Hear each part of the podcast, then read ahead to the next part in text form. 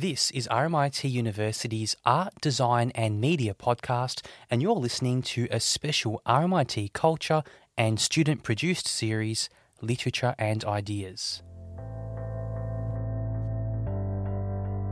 This podcast is created on the unceded land of the Woiwurrung and Bunurong people of the Eastern Kulin Nation.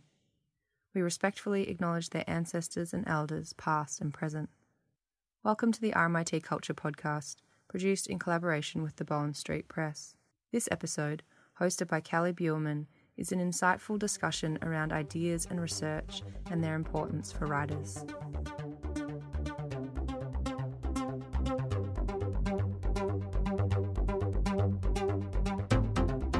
Hi, everyone, and welcome to the podcast. Last episode, we talked about narrative nonfiction with Joel and Sophie and a suite of experts on the genre. Today, we will be speaking to a few industry experts as well, including some you've already met, to discuss how writers find their ideas and the breadth of research that can go into a narrative nonfiction manuscript. My name is Callie, and I'll be your host today. You'll also be hearing from some special guests, including Ronnie Scott. Welcome, Ronnie. Hi, podcast listeners. My name is Ronnie Scott. I teach creative writing here at RMIT. Uh, and my experience with nonfiction book proposals is that I've seen a bunch that other people have written, um, and I've written some as well. Um, I've written some unsuccessful ones that have never gotten up with a publisher, but I've had fun writing them, and I've thought a lot about about writing them. We've also got some great snippets from Hardie Grant's Arwen Summers and Emily Clements from the 2020 Spark Prize panel to add to our discussion. Arwen Summers is Hardie Grant's non-fiction publisher. She has over 13 years' experience in publishing and has a particular interest in narrative non-fiction. She's published authors both established and debut, including Alanna Hill, Malcolm Turnbull, and Ginger Gorman. Discovering and nurturing fantastic emerging writers of narrative non-fiction is one of the highlights of her job. RMIT alumni Emily Clements is a Melbourne based writer. Her non-fiction has been shortlisted for the Feminazi Memoir Prize, the Ada Cambridge Prize, and highly recommended for the Scribe Non-Fiction Prize.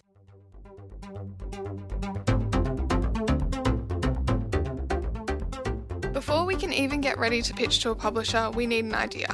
A good idea. So, how do we get it? Over to Ronnie to talk about some ways emerging writers can find ideas. This is the classic question for all writers of all for all time. Where do you get your ideas? And especially if you want to be writing nonfiction that doesn't just come from your own life, which is also a wonderful source of ideas. You know, um, some writers kind of do mine their own lives very successfully. But what writers used to do in the sort of days of physical media, and which writers can still do today if they want to, um, is start a clippings file. Um, so a file where they they kind of store interesting things that they come upon in magazines and newspapers and such like.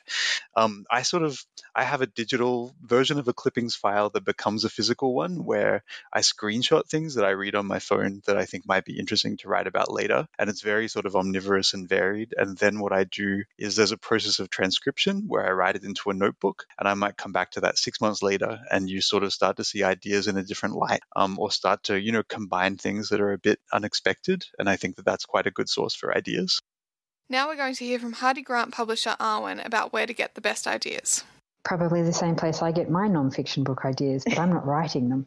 Uh, the world, being being a curious and um, voracious reader and consumer of media, being aware of what cultural trends are out there, what interesting things are happening in the world. It doesn't have to be, you know, politics or current affairs, anything like that. It really um, can be uh, to do with you know, culture, society, even science or economics. You know, I, I, published a book a couple of years ago that was a pop economics book. Um, I didn't even really think I understood economics, but the author was able to communicate it in such a, a lucid way. Do you have an idea out there that hasn't been addressed before, or is it an existing idea or something that we know about and you have a fresh angle and a new take on it? Um, which is, I think, what Emily had with her book.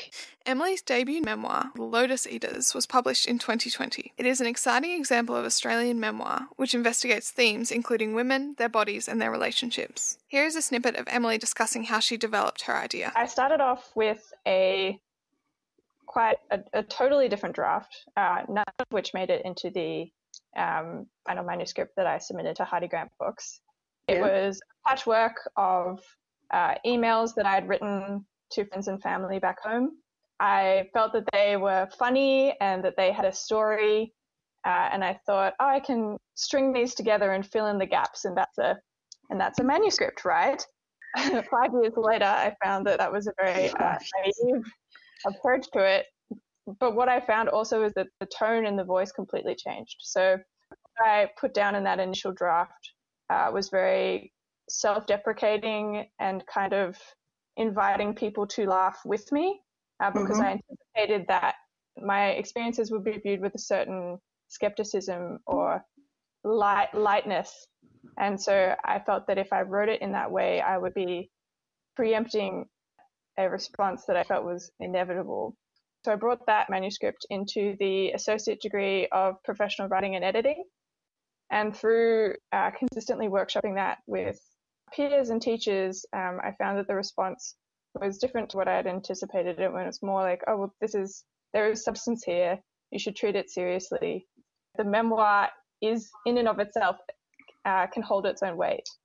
Some really interesting points to consider from Emily there. So, we've heard a little bit from Ronnie and Emily about where they get their ideas from.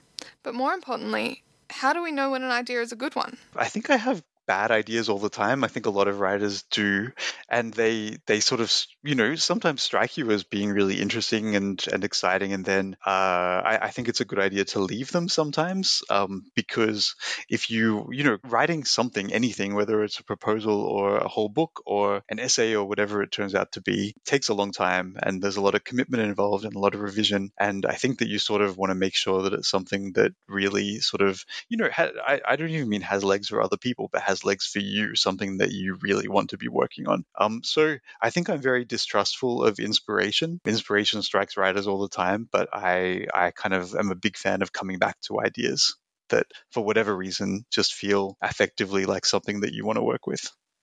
We also asked Ronnie if he thinks that working with peers helps to figure out if an idea works.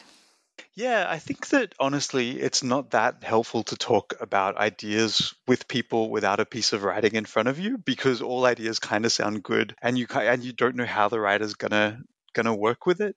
And I I've heard writers tell me ideas that I think you know you sort of privately think, oh, that's that's not fantastic, but then in their hands, they can do something great with it. Um, you know, everyone can only write what they, everyone can only do what they do. They can't do what other writers do. Um, so I think that it's fun, and writers do it all the time. Talk in abstract terms about what's exciting them to each other. But I think that it's it's really really helpful if you want proper feedback from people to even just write out um, a page or a couple of pages of your idea, and that you know so much of it is about the execution and about the voice and the the slant that you take on it um, and you can get really good help from other people if you have that you know document on the table between you for sure Absolutely. Yeah. Nothing has ever been more helpful to me than sitting in a class with other people who are all looking at my writing, as terrifying as it is. Super helpful. So, we're going to hear from Hardie Grant publisher Arwen Summers about her work on The Lotus Eaters with author Emily. Arwen and Emily actually met at a pitching session for the Emerging Writers Festival. She came in and sat down in front of me, and it was a five minute speed dating type situation, which is always interesting. Yeah. And she uh, was able to articulate really clearly um, within this very constrained face to face, awkward situation exactly what the book was about and then handed me over a little one page synopsis after that and walked off into the sunset. And that really piqued my interest. I liked the contrast between um, the way that Emily presented herself and then what, what was on the page, which sounded like this quite explosive uh, memoir. There was already a hell of a story and a hell of a voice on the page by the time it got to me. And I think that touches on something that's really important for uh, people who have an idea or even a manuscript in progress. Being able to reach out to whether it's a creative writing course like at RMIT or whether it's a workshop where you can actually talk about your ideas with other writers. Some great points there about using your peers during the writing process. Arwen also mentioned that you can just have a trusted friend you can send your writing to or somebody that you feel safe sharing your writing with. Emily did find it really valuable to throw ideas out there and see which ones landed instead of assuming that they were all terrible or they were all great. And I think quite a few writers tend to um, fluctuate towards is either your work is the most amazing, perfect thing that you've ever written, or it's a pile of steaming shit and there's absolutely nothing worth saving. Fantastic. I think finding that idea is a very important step, but what could almost be more important is the research you do to develop your idea.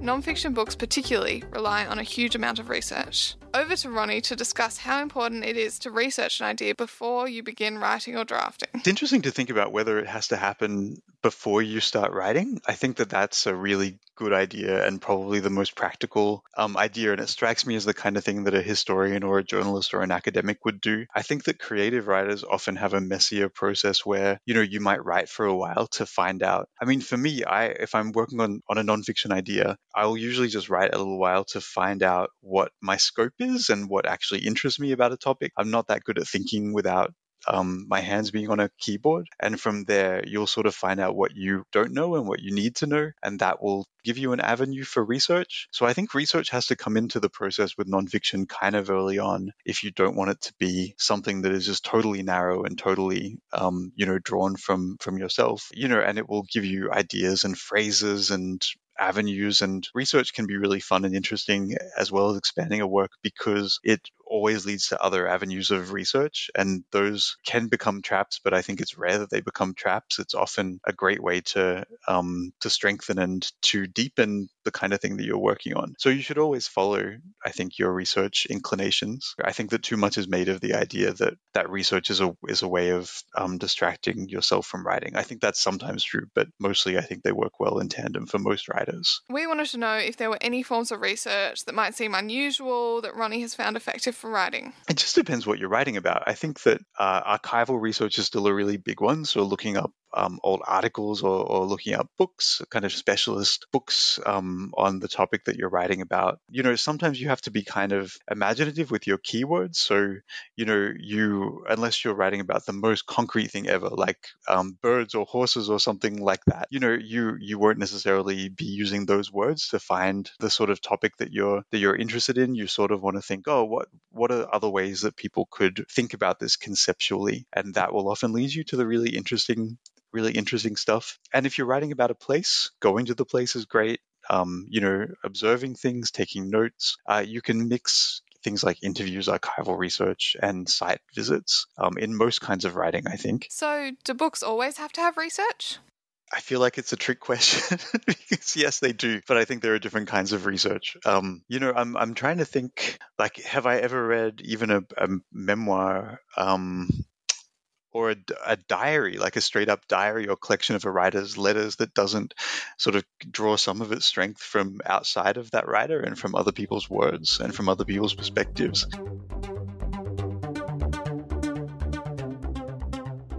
Books don't always have to have research, but certain topics you will have to do a deep dive. You will have to have evidence to prove your point. If you're making a, a new contention about something, then you know where is that information coming from and what evidence do you have to put forward for it? Uh, or maybe you have an extraordinary life experience, which is an obvious way to write something.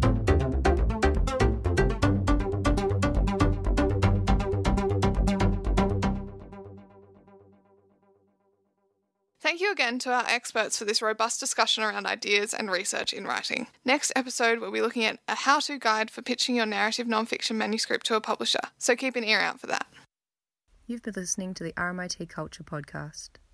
We'd like to thank our guests Arwen Summers, Emily Clements, and Ronnie Scott, our production team, Carly Godden, Callie Buerman, Joel Humphreys, Mia Purvis, and Sophie Newnham. For more episodes, subscribe to RMIT Culture wherever you get your podcasts.